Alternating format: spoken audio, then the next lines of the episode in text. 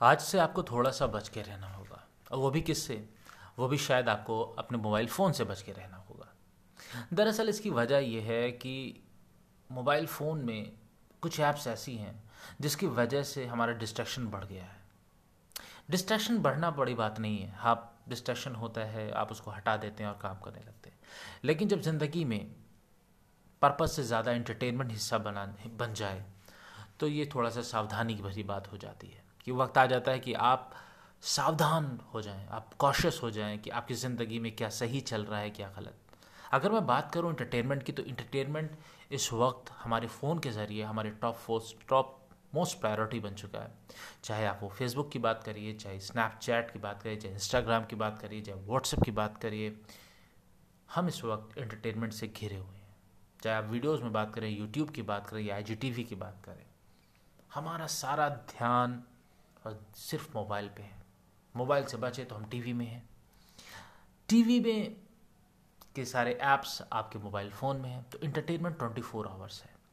अब फोर्सफुली आप जैसे कॉलेज जाना या वर्क प्लेस जाना, उसके बाद जो समय बचता है, उसमें आप कितना समय एंटरटेनमेंट को देते हैं, ये बहुत जानना बहुत ज़रूरी है। क्योंकि जब आप समय किसी एक चीज़ पे दे रहे हैं तो दूसरी जगह समय से आप हट रहे हैं। अब वो जो समय से आप हट रहे हैं, उसको भी जानना बहुत ज़रूरी है कि क्या वो मेरी, जहाँ मुझको समय और देना चाहिए, क्या वो मेरी प्रायोरिटी पे है या नहीं है? क्या मैं अपनी फैमिली को समय दे पा रहा हूँ कि नहीं दे पा रहा हूँ? क्या मैं अपने जो ड्रीम है साइड हसल है, उसको दे पा रहा हूँ समय कि नहीं दे पा रहा हूँ?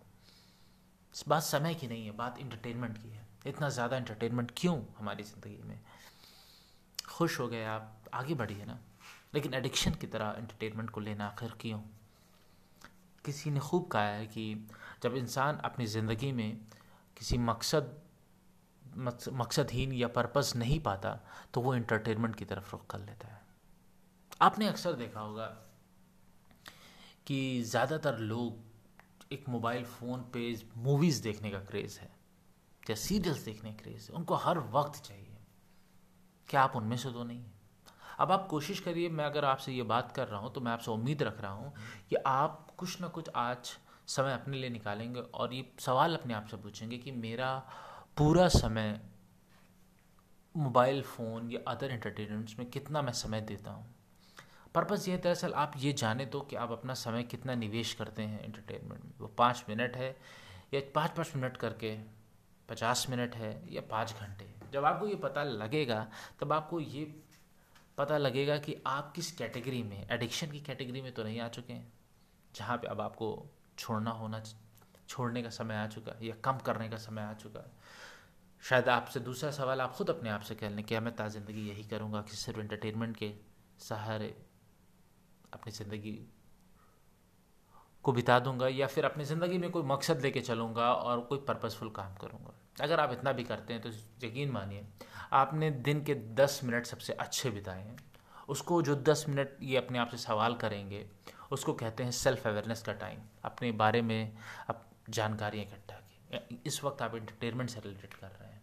तो आपने, आप जानेंगे आपका कैरेक्टर कैसा है बिहेवियर कैसा है, आपके थॉट्स कैसे रहते हैं। एंटरटेनमेंट करेंगे लेकिन ये जो दस मिनट आपका बिताया हुआ होगा, वो बहुत ही बेहतरीन होगा। इस सेल्फ अवेयरनेस का पहला समय होगा। तो ये मैं आपसे उम्मीद करता हूँ कि आप सेल्फ अवेयरनेस को टाइम देंगे और जानेंगे कि इंटरटेनमेंट ने आपकी ज़िंदगी में कितना वक्त लिया है।